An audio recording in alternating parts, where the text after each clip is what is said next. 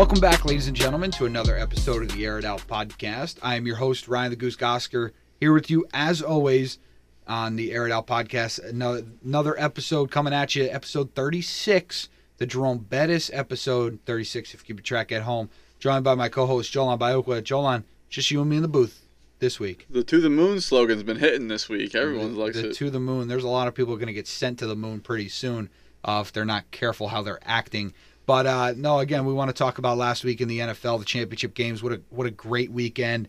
We forewarned you, by the way, that it was that that first game, especially between Aaron Rodgers and Tom Brady, was going to be an all-time classic game. Uh, and to me, it was when you really sit down and and again, I think sometimes Jolan, as casual fans, don't you know don't see it as much. You know, they if they have a different interest, you know, they kind of can relate to this when you watch these two quarterbacks go at it and duel the way they did and the defenses and the schemes and the changing of coverage, the hiding of coverage, the all these different aspects of the game, it really is a work of art when you actually get to watch it, especially with limited fans. We have to disagree on something. You What's said that? good quarterback play from two quarterbacks that day. Tom Brady played like dog water. Well, that- Big dog that- Three picks. He got Jameis third- Winston is third- somewhere upset. That third pick Upset. was a punt basically. So really had two interceptions, one a little bit overthrown over Mike Evans, the other hit his receiver in the hands if I remember correctly. Stat Um, sheet don't lie. Yeah, Never no, has. but uh, you got to watch the film uh, to actually determine whose fault whose fault it was. We we know this all the time. Daniel Jones throws a lot of picks. Joel on how many of them are off Evan Engram's hands? I don't know enough to get him to the Pro Bowl, but uh, Sadly. but no, that that Green Bay Tampa game was just a classic game between between two great teams. And again, why why did why did we bet against Tom? Why did we bet against Tom Brady? It, I know everything was pointing to betting against Tom Brady, and then he just said "f you" and watch this, and I'm gonna do this, and I'm gonna hug my son. well, there's two television things we need to talk about here. The first one is Matt LaFleur not going for it with down eight with the game on the line. We'll get back to that. The second is if you bet on Green Bay, you're more upset because they played a fantastic game. Like they had more passing first downs than um, Tampa Bay Buccaneers did. They had more plays run than the Buccaneers did. Time of possession they controlled. They had less turnovers. Everything you do to win a football game in the playoffs, they essentially did. And they still got burned by Tom and the boys. So except for playing defense deep at the end of the first half, which, by the way, Gregg Williams got fired from the Jets, and rightfully so for what he did against Oakland. cover zero. There, Mike Pettine, the defensive coordinator for Green Bay, deserves to get fired. I, there's not more than fired, but like he needs to be more than fired because that was in a game that actually meant something. It's so hard to fire someone coming off a 26 and 6 run in the regular season with two deep postseason runs. It looks good on paper, but You want to know somebody else who should be on the hot the seat? foundation. Lafleur should be on the hot seat too. you think so? Absolutely, because we talked about that. You hinted at that decision. Uh, you have fourth and goal from what was it, the eight yard line. Number one, the play before Aaron. You know, he. I don't think he gets in, but he could at least gain something uh, from it. He looked for Davante Adams way too much on the goal line all day. Rightfully and it so. was a- 17, but again- touchdowns. At a certain point, you got to use that against the defense as opposed to continuing to feed into it. Um, you look back and Jolan, this this is what is the icing on the cake for me. Knowingly and willingly giving the ball back to Tom Brady, not Daniel Jones, not Sam Darnold, not Lamar Jackson. You gave it back to the greatest quarterback to walk on this earth with two minutes left to go to the Super Bowl. That's a fireable offense. Okay, I, I don't think he gets fired this offseason, but it is sure a fireable offense. And when you look at like the Packers defensively that day, they were not getting the Tom Brady. We've spoke about this. The formula to beat Tom Brady seems rush the edges, get guys up the middle, force pressure. Green Bay had one sack, five quarterback pressures. Not what you want to do when you give the ball back to Tom Brady. That's not the situation you want to be. It's, expecting. it's not the formula, but I will tell you, it is harder to get pressure on Tom Brady now because not because of his mobility. We oh, know, Oh, that is- we know that's not the reason. The reason is because they have so many explosive weapons on the outside. You talk about at tight end Gronk and OJ Howard, Cameron Brate. I mean, we haven't talked about OJ Howard in a while. So that's two weapons right there. Chris Godwin, Mike Evans, Scotty Miller, Tyler Johnson, the rookie out of Minnesota. Antonio, we, we just got to Antonio Brown, who didn't even play in this game. You're at seven weapons right there. There's only so many defenders you can commit to the line of scrimmage and try to blitz without leaving somebody blatantly wide open. So I think that's in part of it, Jolan. They got to double cover somebody. And then at that point, it's just one on one matchups, and you can't rush everybody all the time because he's going to pick you apart. It, it, it's one of those catch 22 situations that a lot of teams are running into. But I'm interested to see how Steve Spagnuolo, who's beaten Tom Brady twice in Super Bowls, finds finds a creative way to do it if he can next week. Well, if you're the Packers and you have those one-on-one matchups, it's ideal not to lose them. Well, of they course, only lost the game but when Kevin King's points. your corner, like you know, he got burned by Scotty Miller again. Like I said, playing that type of defense, that's a fireable offense. But also, not only calling that type of defense, but actually being the player to play that type of defense, that's a fireable offense. You know, that's a you get cut from the roster, and King got picked on all day long, all day long. So let's talk. Uh, let's talk Tom Brady real quick. He's been in 18% of all Super Bowls played in history. Is now his 10th appearance. He's what six and three in them. About to make his 10th. Where does he stand on your all-time list? Is he now number one? Obviously, he might have been your number one. Who's behind him, real quick? Who's above him, if anybody? Yeah, no, he's been number one for me for a while. Um, again, a lot of what he's done has sealed it for me. Uh, you know, again, you you always root against the Patriots because again, it, it's what kind of makes sports fun. You root against dynasties, like, and you get the best out of the team that's trying to do it. The 07 Giants, you needed the absolute best out of them to defeat Darth Vader and the evil empire. That's what you needed. Okay, I think after probably I, again, I think it was close. But once you once to me, once he had the Falcons Super Bowl where he came back from that big deficit, that's really where he took it for me In terms of guys below him, you talk about guys like Joe Montana. I think he's the tier next. And then I think, you know, you start talking tier three. Guys like John Elway, Peyton Manning, Dan, you know, even even briefly mention a guy like Dan Marino at the bottom bottom of that tier, uh, only because he hasn't won a championship. Be one step under, right? And and, yeah. and you even go you go further. You get solidly into Dan Marino, Drew Brees, all these different guys and then, you know, after that tier, you probably start talking about Aaron Rodgers. And this was a big opportunity for him to take a leap into the next stratosphere. Uh, but he didn't. Uh, you know, Peyton Manning uh, is up there in those tiers too. Brett Favre. Uh, a lot of those guys, you know, Steve Young. A lot of names to remember. So you had mentioned it. When you look at all-time greats throwing the ball, championships matter. You just said it. As a player, championships championships matter, and they know it matters. Where does Aaron Rodgers now rank on your list, one and four at NFC Championships, not getting it done, as opposed to like an Eli Manning, you would say, on the all-time list? Yeah, I mean, I again, I think I think championships are a part of the equation. I don't think it's the entire equation. So again, you know, I'm going to put Aaron Rodgers. I think he's he's to me within my top ten quarterbacks of all time. I think he's my top five. I, and, and I just think you know again, but again, you know, I'm talking just overall you know, again, talent wise, we can talk about it. He's probably way, way up there. Mm-hmm. But I think overall, he's in the top 10 of my quarterbacks. Full career, full slate. Right. And I think that's kind of where he sits. Again, all of these losses, there there is some blame on him. There is some he hasn't mm. played well, but there is a lot of his Three defense was awful. He, you know, his defense has allowed 40 points, and I believe two of those losses. You have the Brandon Bostick game in Seattle Don't where they lose in all, where they lose in overtime uh, for a right to play Tom Brady in the Super Bowl. So you talk about a lot of these things that have gone wrong for him, and again, some.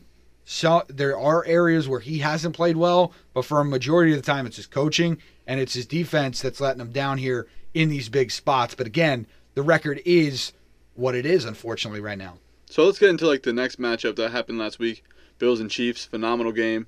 It's from two veteran quarterbacks on the uh, way out to two about to be veteran quarterbacks yeah. up and coming. Yeah, literally. Who did you like in that matchup originally? How did it pan out? What exactly happened the way you didn't want it to or ha- want it to? Yeah, so of course I was wrong in the first game. I picked the Packers. Um, I thought they would find a way to squeak one out. Obviously, they didn't. I took the Chiefs. I took the safe bet uh, in the second game. I just thought Kansas City again, getting Patrick Mahomes back, knowing he wasn't going to be in concussion protocol, but then watching him run around again on that toe uh, squatting, jumping, running around, doing all these different things. He looked great to me. He looked fantastic. And you just look at it, and you even go back to last year's postseason. The only thing that stopped the Kansas City Chiefs were the Kansas City Chiefs drops, penalties, all all these little things that they can control was their downfall at any point last year in the postseason up until they got to the Super Bowl, where you talk about a guy like Robert Saleh had to come up with this great defensive plan. They have great defensive players at the 49ers. So that was really, it, it took until then. And this Buffalo defense had holes in it. Josh Allen's game had holes in it. And they really, Kansas City found a way to exploit that. Uh, and they they came out victorious again at home in front of a, a decently big crowd. I believe there were 17,000 people there for that game. Uh, so you know, just just an incredible moment for them. And uh, Andy Reid just continues continues to rewrite the script. Remember, the script was Andy Reid couldn't get it done. He was the best coach to never get it done. Now he won the Super Bowl last year, and you just see him coaching with a ton of confidence right now, and, it, and it's great to see. And one of the big things that I liked last week, and uh, Randy had mentioned, was the lack thereof, um, rather in Buffalo, of the run game. There's no run Oh, game yeah. in Buffalo, Yep. and they got outpaced of 245 rush yards to only 84. They got Jeez. time of possession. They got outpaced for total yards, 466 to 206. So clearly, there's something working in Buffalo, but the real main concern is the run game. Do you see them possibly going after any free agents? Do you see them, Yeah, it's or is there tough. anything? T- do you keep the group together? You let them run another year. Right. uh, You know, and again, part of that is, you know, you got to find some good interior linemen.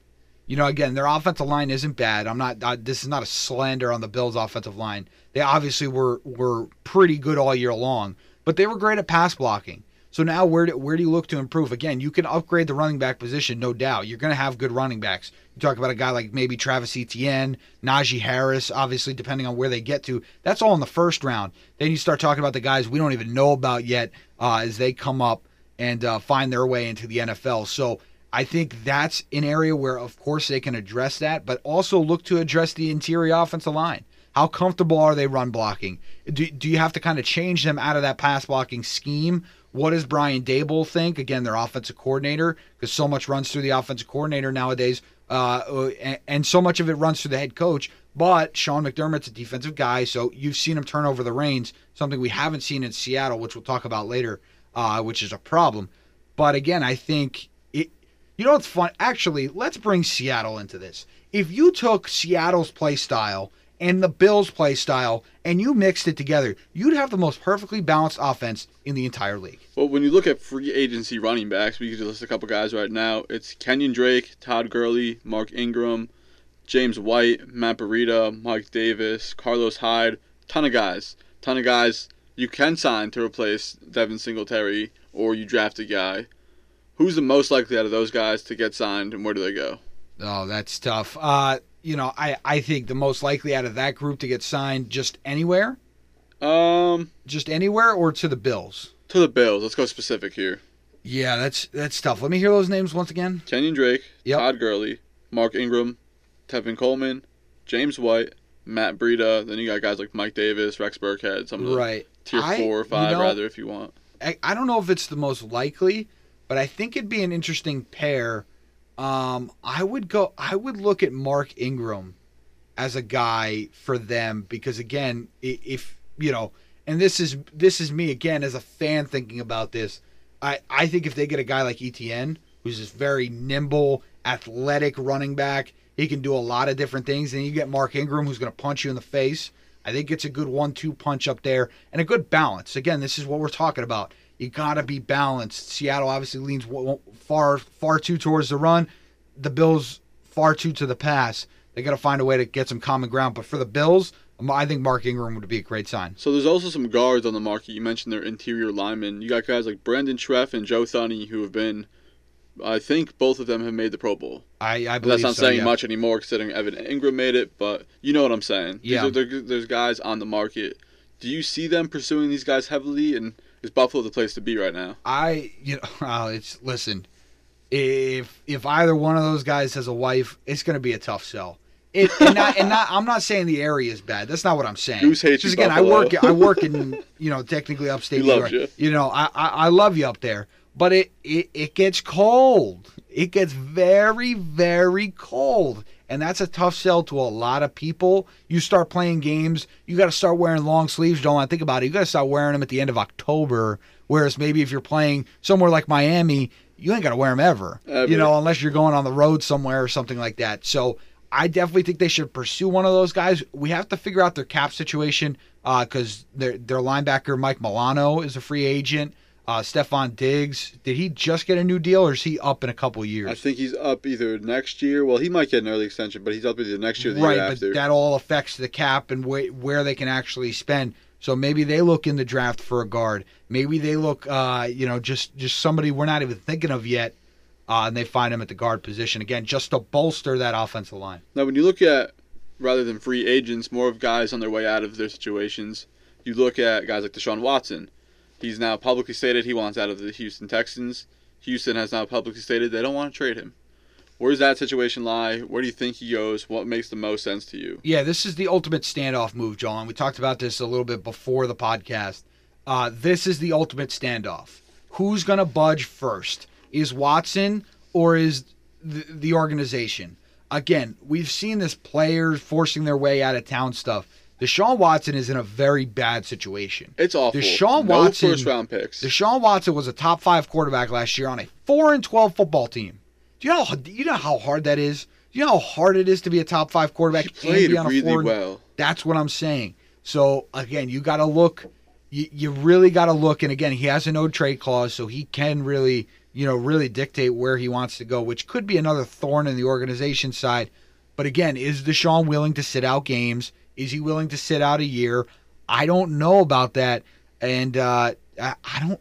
I, I don't know what teams. I don't know what teams are going to give up. So what are his options? Do you see like him holding out for the full year? Do you see maybe retirement? Yeah, I mean that's definitely an option. Again, we we kind of talked about this. The the real only comparison I could find, and again, it's not comparison in terms of where they are in their career, but Brett Favre did it to get out of Green Bay. He was unhappy with that situation, um, mean, he got out. Now that was towards the end of his career, but he still had some great football. Some argue his 2009 Vikings year was the best year of his career. Uh, that was obviously Bounty Gate and stuff like that. But I think with Deshaun Watson, you know, I heard a pretty crazy trade proposal this morning uh, or earlier in the week, I should say, from Dan Orlovsky of ESPN. And he said if I was Giants GM Dave Gettleman, I would get on the phone and I would put Daniel Jones, Saquon Barkley, and three first round picks on the table and let and and have them answer what they think. Because again, I don't think Daniel Jones is your guy. Saquon Barkley is a running back you're going to pay a lot of money to, so don't expect to contend. And he just Uh, came off next- a huge knee injury. Right. Let's talk logistics. And and you know, paying running backs. We talked about this. This is a no paying running backs podcast. yeah, nah. okay, because we've seen how it works out. And if you're a team like Houston that's going to be rebuilding, it makes sense to pay a guy like Saquon because he's it. Same thing with Carolina. We talked about with McCaffrey. He's it. They're not contending yet. Okay, but if the Giants want to contend, you got to get that guy at quarterback. Okay, and then you know again we've seen running backs. We saw Wayne Gallman have a great year. Now again, does he do everything Saquon it was can? subpar. No, but he he filled in rather well. Okay, yeah. I, I would say That's a fair statement. Um, and again, another position that you could always look to address. Um, obviously, a guy like uh, I don't- the last time they got a you know a, a Patriots running back, it didn't turn out so well. Um, but you could look at a guy like James White to catch the ball out of the backfield a little bit more. You could see there's different things you can do. I'm saying if you if you were to move on from Saquon. And again, we talk about the most important position in football being the quarterback position, and his contract actually becomes a bargain if he gets traded. Now, if you're the Giants and you hear all these rumors about Watson, Oh, I'm putting my giant. and now all of a sudden the Lions are burning house down, and they know Stafford's on the way out. They're looking to trade. Is it your in your best interest to trade for Matt Stafford possibly, or do you stick with the younger Daniel Jones? I. So you mean out of those three options? Well, no, yeah. If you're the Giants, do you go after Stafford, or do you stick with Daniel Jones? No, I. So this is tough. And where would I- Stafford go? That's right. a better the, question. the problem with Stafford is that he's on. You know, he's in the last you know five six holes of his career. You know when you He's a play Hall of Famer. when you play golf. Um, eh, yeah, we'll we'll have to see where he where he lies. Uh, in a few years, I don't. He's not first ballot, but No, no, You know, no. I think eventually he'll get in.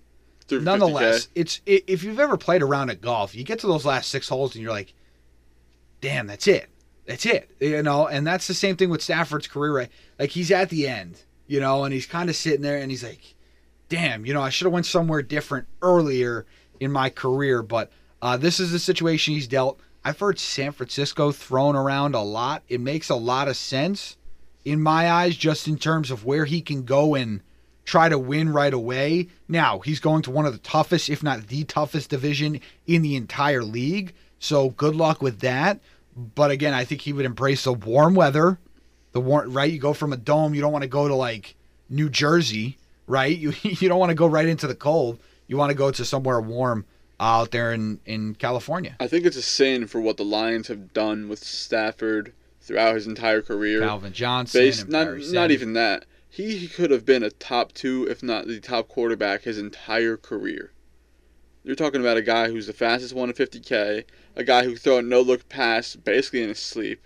Like right. But Stafford's but- it. Five k yards a bunch of times. That's why the name Calvin Staff- Johnson comes up. Stafford's because it, man. he's been he's been handicapped because the organization literally forced the best wide receiver in in the league at the time he was playing and probably would have been for the foreseeable In future. They forced him out of town. They, they literally forced the guy to retire.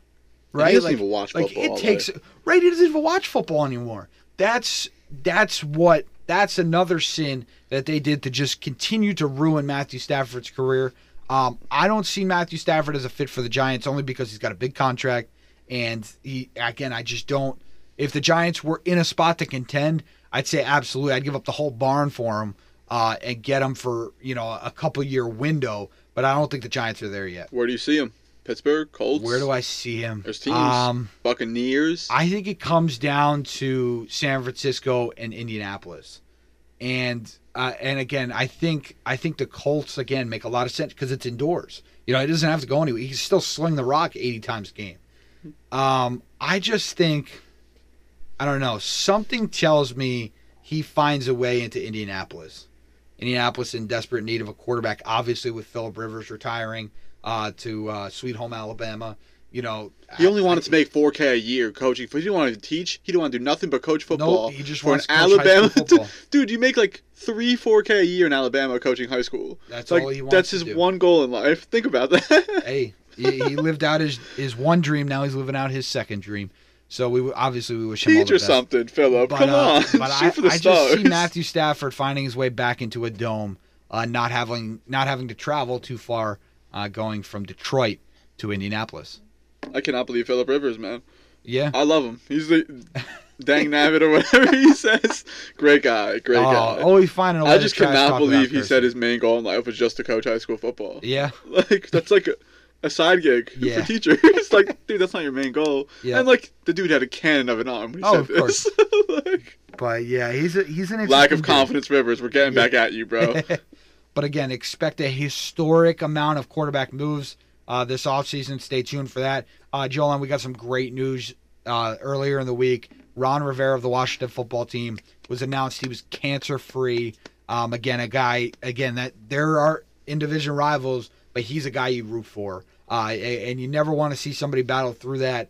And he, he's just done a great job all year long. And if I remember correctly, this is a guy you lobbied for for the Giants to hire before the Shurmurs. I believe so. yeah, so he was. You think he took a year off of coaching? Yeah, Riverboat Ron. Yeah, Uh, but yeah. he, he could have reestablished the Giants. I think Yeah. he's going to do the same in Washington. Haskins is gone. Uh, Which is going to make him. the division all that much more fun, to be honest. his D line's already the best you in the know, NFL, so oh, it's dude, easy to win games D-line like is, that. That D line is Whoops. really, really, really good. so uh, there, there's Dropping not much to CDs and worry packs. about there.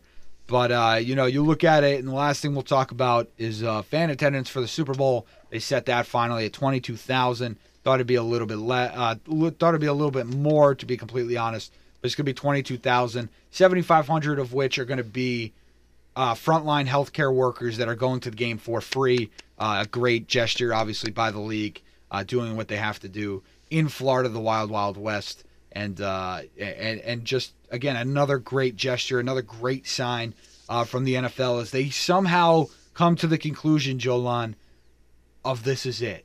You know, they they've we talked about them. I remember back in July when they had just said, "Oh, we don't have any plans," and the players had to come out with that social media movement, and then they finally, within 24 hours, they had It's been a long protocols in place. It's been a long, long ride, and it, it's just been crazy. It's going to end in the Super Bowl with a quarterback hosting the Super Bowl for you know a team being at home for the Super Bowl for the first time ever. Uh, just you know, what else did Brady need to achieve except for this? I could tell you something about the Super Bowl. If you're not in the industry of marketing, radio, healthcare, Hey, I'm there. or you're a family member of a player, you are not getting a ticket. I promise you. Because they're going all to the Doritos guys. they're going all to the healthcare workers. and they're not going to the public, right? yeah, I mean, again, you know, again, those those just seem like the most people that would actually follow protocols, nonetheless. yeah, that makes sense. um, but again, I can tell you, as of Friday morning, the league has activated their protocols. That they're they're real close in precautions. And what does that mean, Jolan? That means anybody that tests positive is out for the Super Bowl. It does not matter whether it is a key player. It does not matter who it is. The game will go on as scheduled. And if you test positive for COVID between now and the Super Bowl, you are done. I don't want to see another Justin Turner. I don't want a guy to test positive at halftime and then come out for the celebration after. wow, that was a story that got left in the wind, huh? Yeah. Everyone forgot about that. Yeah. If you see a backup quarterback to win the Super Bowl, who is it? I don't even know the backs. Oh, it's Chad Henne. Yeah, no, Chad Henne's the guy. Who's the Bucks backup? I don't Blaine even Gabbert? know. It's Blaine Yeah, Gabbert. it is Blaine Gabbert. yeah, no, it's it's it's absolutely. Chad I don't wish Henne. COVID on anybody. Don't say I did. I'm just saying. Yeah, God no, it'd be, it'd be Chad Henne. Uh, no Blaine. Yeah, no. Real G's no. in silence. no, he's gonna get all the blame, not all the blame. You know, but uh, yeah, no, Chad Henne, that that's a guy right there. What a story for Blaine Gabbert if he won a Super Bowl before the Jacksonville Jaguars. Full What- circle. I, I, I, what a story it would be for Tom Brady to get COVID with all the avocado he eats. Uh, you know, it's just what what a story that would turn out to be. I almost spit on my drink. folks. Um, but uh, yeah, no. So that's gonna do it for the NFL. Again, we're gonna talk full Super Bowl preview uh, next week. It's gonna be a huge, huge chunk of the episode. oh yeah. Uh, it's gonna be a lot of fun, Jolan. We're gonna talk a little basketball. Basketball's starting to heat up a little bit. There's rumors of an All Star game gonna happen this year. I don't see it. I really don't. I don't see the need for it. Number one, and number two, I don't see the intelligence behind it. Uh, obviously, with a league that's had COVID outbreaks, you know, here as of late. Well, when you look at NBA as a whole right now, your your next question for them and most actually organizations is when's the vaccine coming for these players? They're obviously NFL is kind of winding down. Yep. Kind of you're kind of seeing them like Super Bowl and such.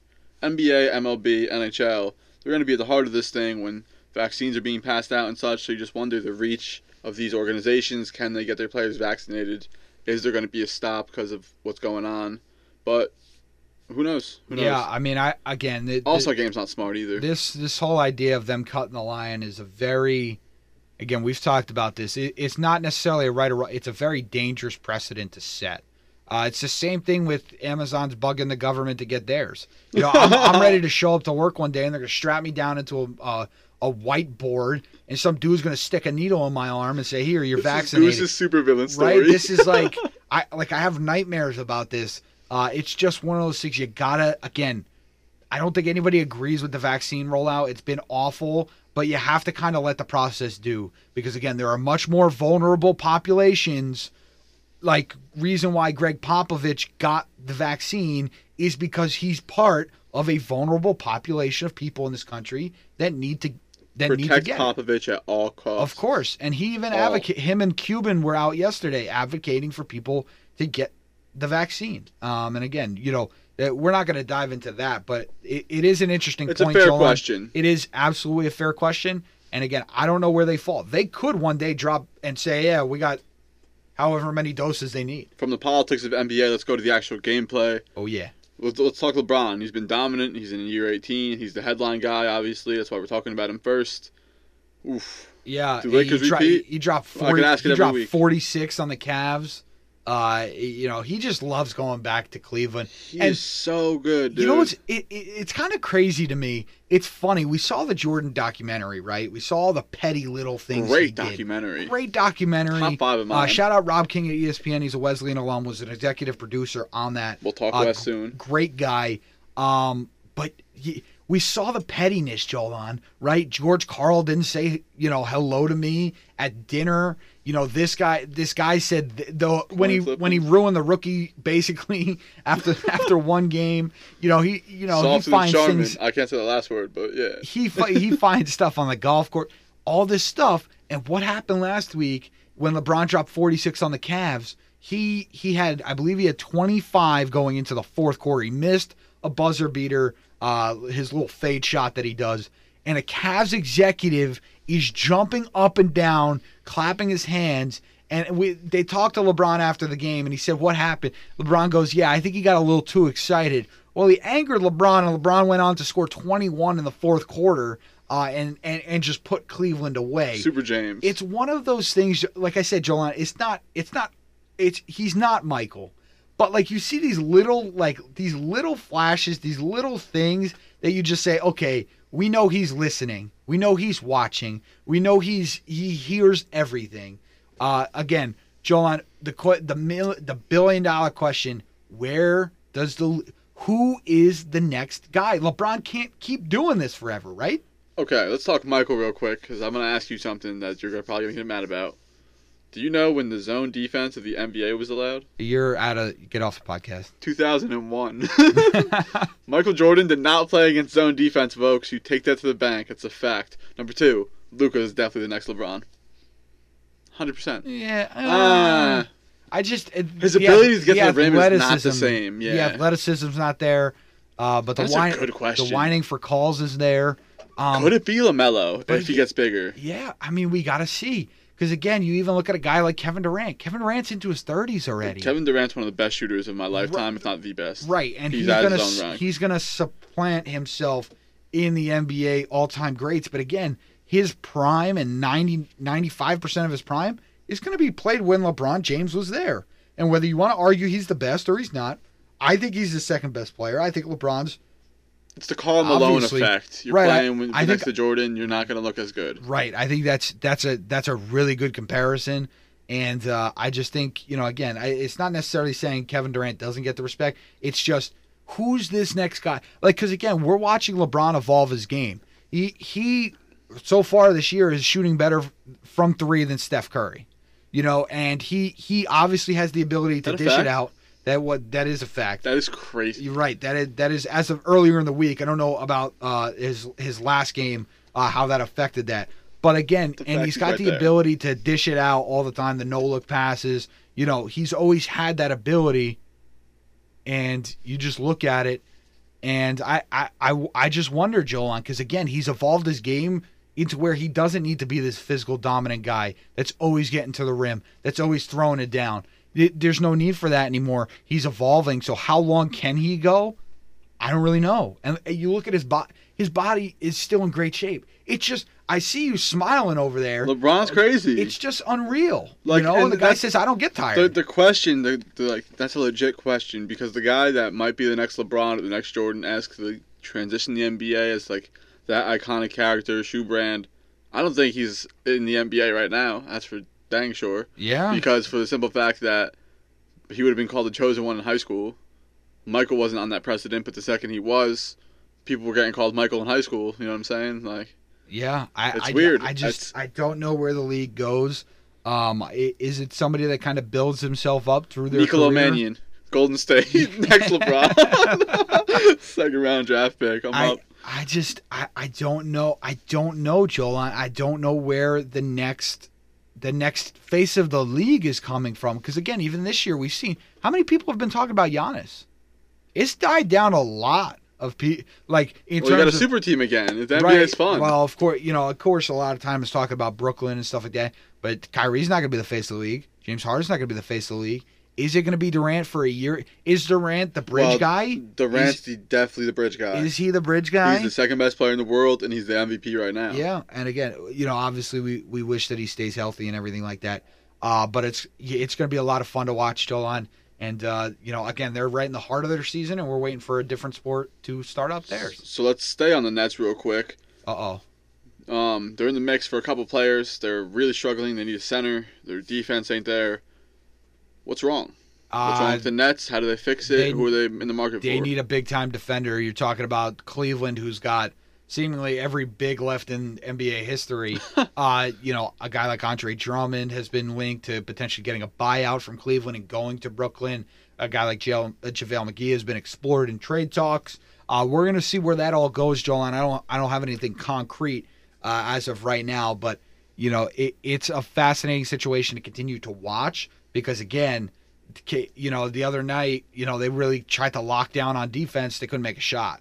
You know, so it's it, right now. It seems like they're ha- they're having to pick one. Either we have to outscore them, or we have to find a way to make more shots. And it's just a hard balance for them right now. I think if they get one of those guys, it takes a little bit of pressure off. But again, how many minutes can they play? How many minutes can they go? And what if you run it? Because again, like a guy like Andre Drummond reminds me a lot of, you know, what DeAndre Jordan used to be, right? So now you have basically two of the same player. Is that exactly what you're looking for? What if you run into a more athletic That's center? question. You know, what if you run into a more athletic guy at With center? Jarrett Allen. Yeah, a guy like Jarrett. What if Jarrett Allen leaves Cleveland? It doesn't seem like they want him to leave at all. But imagine, uh, imagine if he did. Imagine if somehow the Celtics got a more athletic center. I'm trying know? to think right now who could go toe to toe right now. with The like the only way this three ball basketball stops is if a dominant center gets back in the league. A Shaquille O'Neal, like a Wilt Chamberlain. You're never Oh, the it. three ball's not You're never gonna see another Wilt again. But It's not going away. but at the same token, at what cost do you have to start respecting the five more than a Joel Embiid to You- really put guys down there? You know what I'm saying? But again, like this is what we're talking. We're not talking about superstars. There needs We're- to be a you know, superstar center. I, I, not necessarily. Look, look at the Sixers' success over the past few years. What has it been? Well, they one and done, two and done. No, You know, right. again, they got beat by the Kawhi shot, so call it unlucky, call it whatever you want. Still lost. But again, you still lost. I hate Philly. and he just he, he has yet to prove it. I'm not saying he can't prove that the 76ers can win with a dominant They're five, never winning. but but we we just haven't seen it yet. Until we see it, I, you don't need a superstar. You just need a guy that can do the basics. Let's talk about superstars and not winning. Let's get on the topic of Bradley Beal. He Oh, dropped boy. another 40 in a Wizards loss. It's not working. Russ Westbrook's the worst MVP ever. I say it. I'll say it again. Russ Westbrook is the worst MVP in NBA history. I'd probably have to look back on every every player to ever win Steve MVP Nash. on that. Steve Nash 10 and 10 year. I take We'll- that back. we'll- Well, uh, that's it. I, I'll definitely look at that to see if that if He I if I can Kobe. agree with that. But uh, you, you look at a guy like Bradley Beal, you just see all the photos. He just looks so upset, He- you know. And again, it, it, you see the frustration, and you know they asked him if he was frustrated, and he said, "Is the sky blue?" Um, so you know it's just what you can clearly tell. And I think he's going to get traded. I think it's time for him to leave. He's got to cut ties. He- He's got to realize he's not going to win there. Uh, he's not. Russ, you know what Russell Westbrook's best stat was that I saw like maybe less than a week ago? He has 162 points scored this year, but he also has 162 shots. Okay, that's awful. A one to one shot to point ratio is terrible. Is it? Yes, I feel like that's almost 50. that's No. not it. no, One for 10 now. no, It's one for two. no, I'm not a math major. That's why you always say this in the no. beginning. But the point, John, he's not he's not shooting well. Stonks only go up. He's not shooting well. Let's put it that way. We're gonna get all away from all the math. Remember, we have we'll non-math to this next majors. week. I'm coming back with the math major. Remember, we have non-math majors listening. Okay, so we're gonna get away from the math. but in the end, not good. Not good for Russell Westbrook. Uh, you don't want to be taking the same amount of shots as you do as you have points. Uh, that's never good for you. So, uh, Oh, there's a, when you there's get a into the higher numbers, that's terrible. Yeah. That's te- if, you're, if you have 20 points on 20 shots, you're garbage. Yeah. You might be 10 of 20. you technically could be, but again, what I I Ooh, You start getting you start getting higher, Jolan. I, don't- I don't. it's getting crazy. Russell Westbrook is not shooting good. Okay, that's the point. 37%. Just throw it out there. Ew, that's terrible. He's the worst MVP ever. Well, yeah. Well, I, I told you. We'll look at this. Uh, we're gonna look at this next week. We got the Super Bowl. We got fun prop bets, and we got whether Russell Westbrook is the worst MVP of all time or not. So stay tuned for all of that. And uh, we're gonna move on to baseball. So once Goose agrees and looks through the stat pads and sees Russell Westbrook's won nothing, he'll agree. yeah, we'll talk about it. But let's talk some baseball, Jolan. Uh, some big decisions coming out this week. Yes, let's uh, talk about the writers. Listen up, writers. If you ever listen to this, What did they write? Nothing. They Oh. literally voted for nobody. Right, so they didn't do their job. yeah, Okay, so, so, yeah, the naturally. MLB Hall of Fame has nobody going to it for the first time since let's check the calendar. 2013. Oh, they did it a couple years ago. So yeah, MLB does it again. Ew. What- is, what is, a is Barry. Bonds not a Hall of Famer to you? And and they left 14 ballots blank, by the way. Uh, That's Curt that's just on the whole company. yeah. Curt Schilling again. Curt Schilling was the closest one. Yeah, and he had what a political view that stopped Yeah, him. that's- Oh man, yeah, that's- uh, we don't talk politics here. That's a No, Smack but it's one of those but writers. it's definitely one of those things. Um, I listen Barry Bonds. When you talk about Barry Bonds, it's really difficult because he had he had a Hall of Fame career before the steroids, but then he took. St- now here's the problem: the commissioner of the league during the steroid era is in the Hall of Fame, while the guy who succeeded the most from the steroid era is not. hold And on. the commissioner ML allowed this to happen. The MLB succeeded the most from the steroid era. Well, Of course they did. was fun. Honestly, they probably wish steroids were back. They, they really do. Stop testing. It, it would absolutely well, if it- you know, they can't do Dude, a Jose that for- Canseco arm kiss again would jack up the MLB ratings for the ladies. they can't do that for ethical purposes, but like they can look things to the side, Baseball like has like no they used to do. By the way, um, yeah, but they There's they- no, there's no so they have appeal. There's they have no, local stars. It- so we we look at places like the the NFL has Patrick Mahomes on a on a countrywide, even global scale. You need we have stars. LeBron James on a global scale in the NBA. I agree. They don't have a global superstar You don't because a- again, you got guy you got guys flipping back and forth between which country they want to play in. who was you- that? Who was that got- home run race in the '90s before we were born? It was That was uh, Sosa McGwire, wasn't yeah, it? Exactly. Yeah, there's no, people there's no love rock that. stars in baseball anymore. And they played in the same division, which made it even more Sosa fun. swing. That's actually true. Yeah. Yeah. So I, I There's no, again, there's I- no big studs anymore. You remember? There's no And- A Rods and technically. by the Ten way, years ago you could look. next year is Bonds' last year on the ballot because baseball has a thing. I believe you get ten chances on the ballot, and then that's it. Um, he listen, I get it. You Really? know, it, you If they leave Bonds out, it's I'm Bud Selig, the, the commissioner that we were talking about, legitimately allowed all of this to happen and didn't start testing till after the the steroid era, quote unquote. And you know, again, we we know Bonds took it, never technically tested positive, by the way, uh, at least while he was playing. But again, I just think at this point, if you're going to allow the guy that allowed him to get in, you should probably allow Bonds in. And this is enough. Again, obviously being his last year on the ballot, I think enough is enough. they hate baseball. The guys running baseball hate baseball, and they don't want DHs across the league. It's a sham. Yeah, DA. You know that that we talked about that. That's a very split issue, I think, uh, because a lot of again, you see games like The baseball diehards love it. a, a, a top five moment in baseball history, the Bartolo Colon home run.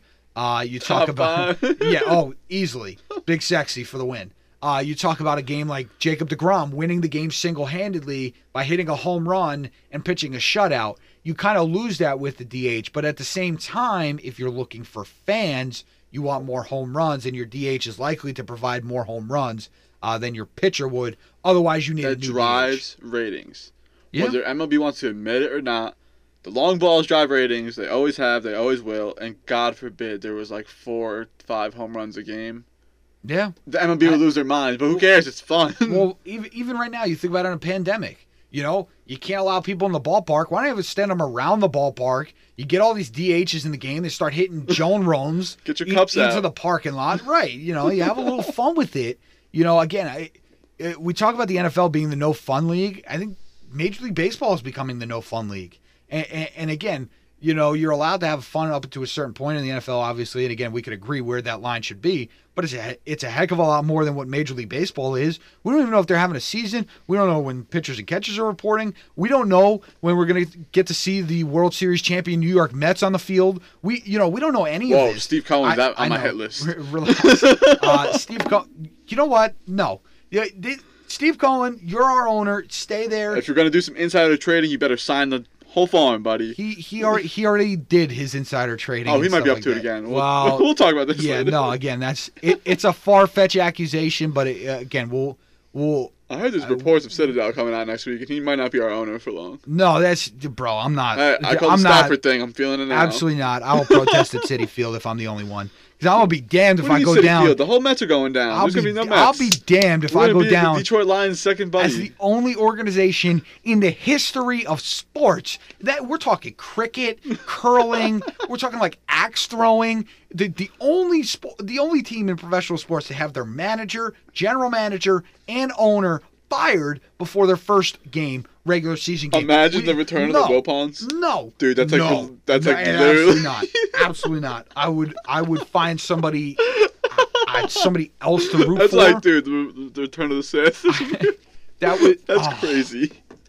Oh, you just gave me Only us. nightmares. The whole That's deal. The whole deal would collapse. He'd get his money back. He'd pay the Wilpons. The Wilpons would be right back where they No, the deal wouldn't collapse. The deal's already gone through. he would Whole just ha- he'd be forced to sell, oh yeah. and he pro- I don't know how much of the profits he'd get. The profits Hey, would probably go to Major League? Baseball. Oh, Oh God. no. Why would you do such a? You should be speculation's rooting for crazy. Steve Cohen to be innocent. Honestly, I, I if he's screwing the American people, stone him to death. I- I Put him don't on a stick. Throw rocks the old style away. I don't know. There's a lot to be uncovered about what he Oh yeah, has and we're not going to say anything until we know No, the lawsuits. I'm um, just saying my piece. No, Down we- with Steve Cohen. Don't worry, Met fans. The Wilpons are not not coming back. Uh, actually, that was double neck. They are not coming back. They're coming. no, they're not. Period. End of story. Uh, that's good. I think that's it for baseball uh, for now. Uh, Joe, on Tuesday, the 26th, uh, this past week, we had the anniversary of uh, Kobe Bryant passing, and obviously the, how much he meant uh, to to everybody in the area. You know, I still remember that day. I laid down in my in my uh, apartment room in my house at school, and I was just reading my phone, and I'm like, this is a really messed up TMZ report. Uh, and I knew my roommate, you know, started playing basketball when he was a kid because of Kobe Bryant. That's Uh, right. and and I when I, I read that to him, you know, you could you could see you could see the this the displeasure and the and, and the deflation, you know, of what it took out of him and what it took out of a lot of people. Uh, Kobe meant so This much is- to so many people. Kobe was the Michael Jackson effect. You remember exactly what you were doing and where you were. I found out over text in a group chat. Nick Salento had texted us, Kobe died, and we all go, "That's so messed up." Why would you say that? Stop joking. And he sent the report, and I was, I had to stand up for like 30 minutes. I'm like, "Whoa." Yeah, I was like, why is TMZ releasing a, a fake dead report? This messed up, and then it just then it just caught like wildfire, um, and it and it was really all from there. Uh, some good news if if you live in New York State, I know we bagged on them a little bit over there in Buffalo, but uh, they're getting high school sports back, Joel, on which is uh which is great for their spring. Uh, we obviously know in New Jersey, uh, winter sports are underway, and they're they're giving this thing a shot, uh, at least from there.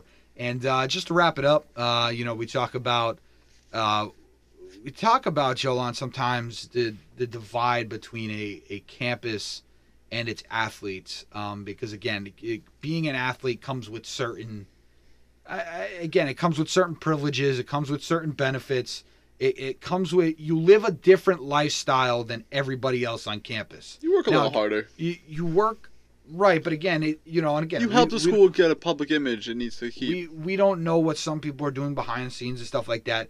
But again, uh, we saw this in my at my alma mater. That would be Wesleyan University. Um, you know, we had the uh, I believe it's the Wesleyan Athletic Advisory Council. Uh, they or student council. C. Nope, W A A S C. I believe. Um, they came out with a letter. national. Propo-? Wesleyan Athletic Advisory Student Council. there you go. Uh, there you go. And uh, they came out with a letter proposing to the presidents to rethink, you know, their nonchalantness about a spring season. Obviously, especially with a lot of them having last year canceled. Uh, and the feedback and the the rhetoric and the the disturbing words uh, of uh, of I I don't even, of the of the people on campus that are non-athletes was quite honestly, Jolan, just a disgrace. Uh, and you really look at it, and it's a really quick way to divide a campus. That, by the way, is already halfway divided to begin with, because again, you have a lot of people saying, you know, I got here because of my academics, you got here because of athletics. I've heard that directly to my face. school. I've heard that to my face, you know, let alone. Uh, but again, you start going to these smaller schools, It and it gets even more- bigger because they're like, well, see, you weren't good enough to go to a big school, you know, so you just ended up here. Now you're on our turf, you know, and all this other BS. uh, it, it's really sad to see, Jolan. It, it really is. Uh, you know, you go to a school like that, and guess what they promote to you? That sports is a huge part of your experience in college, especially if you're an athlete coming out of high school. You can always try out for a team, obviously. Uh, just one of those things. It's sad to see, but I, I'm not surprised. And I talked to my roommates about this. I saw this coming from the fir- one of the first times I stepped on campus. Uh, you again, you get all the questions. You know, luckily I was self-aware enough to know I was there for football. You know, again, my grades were good coming out of high school, but again, He's lying, folks. No, I'm kidding. Football, football really drove. Once it got me there, and when once I got in the door, it's what you do with it, Mm-hmm. right? If a guy flunks out, yeah, okay, he was probably just there for sports. But if he succeeds and he thrives, uh, you know, I, I don't see a problem with that. And again, uh, we did everything to represent our university in the best way possible. And I will say this on behalf, uh, getting away from this divide and this, you know, what seems like a campus Tear down the establishment. Right. Um, you know, going back to whether they should play or not, they should. Yeah. Uh, I think it's time. I get it. You don't have the resources like a big Ohio State or a, a Alabama, all that kind of stuff. But you owe it to your kids because again, a lot of the a lot of the time when we talk about this, I or I talk about it a lot. You look at these kids at these smaller schools, and a lot of them are playing more for the love of the game. A lot of them are playing because they got a free ride. But it, you you don't get athletic scholarships in D three and some of these lower levels. You really play because you love the game. And It's to brutal. take it's to take brutal as the next thing. to take two years away from those student athletes again at the Division One level, you can redshirt. You can do a bunch of these different Two things. injury red You shirts and- can't do it at Division Three. It's not the same. And then you start getting into an academic heavy conference like the Ivy League or the NESCAC, which is where Wesleyan is, and you start talking about presidents, and I've heard this directly from Wesleyan's presidents. None of us have actually watched some of these sporting events. And that's a problem because they're making decisions on your livelihood and your sport without ever ever seeing what competition looks like, how hard you've worked, how hard you practice, how hard you lift, how hard you have to watch your nutrition. It's a damn shame, Jolan, and they should be able to play. We're talking sports like track and field, the baseball, lacrosse. Again, I was a you, guy. you've seen you've seen how these contact sports have gone. You can do this. You can limit travel. You can do these things while still containing an academic uh, sense of order and and excellence. I, I I don't think it's out of the question, and I think they should at least give it a shot. I think they owe it to their student athletes, and they owe it to the community as a whole. Uh, j- again, just a, I love a Fiery Goose. just a difficult situation. Yeah, Goose is sweating over here. Goose wants to take Uh-huh. down the establishment. I'm next to you, buddy. I, I can, you know, again, I, I just, oh, I always say I'm blessed. You know, I got through all four of my years. I played all four of my seasons. Very uh, lucky. whether it was hurt, Very lucky. you know, knocked down, got up, whatever it was. couple you know, surgeries, still- persisted through. I still got my four years in, so I can't even imagine what life like as is as a student athlete right now. But if any of you obviously are listening to this and you you know you want to reach out or something like that, uh, absolutely reach out to me. And uh, Jolan, that's gonna do it for episode 36. We're Tear gonna- down the establishment episode. we're gonna we're gonna end on that note.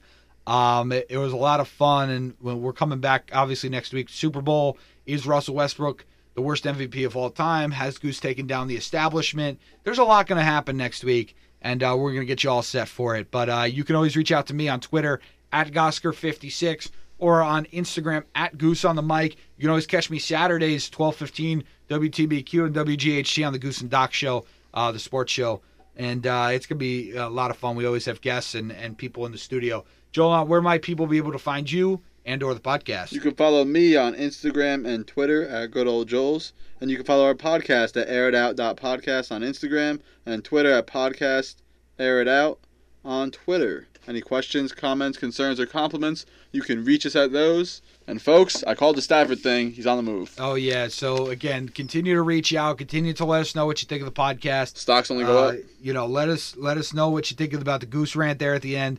Uh, do you want to tear down the establishment too? Uh, it's all Oh. up to you, and it's in your hands. Before we close the books, number 36, Jerome Bettis episode. They're Shout out. Number 36, the bus. Uh, a lot, lot of fun to watch. Uh, when back when he was playing for Pittsburgh. But Joel, and that's going to do it here for episode 36. Until episode 37, until Super Bowl week, and until February. Steve Cohen, I don't want your blank check. Put that in the books.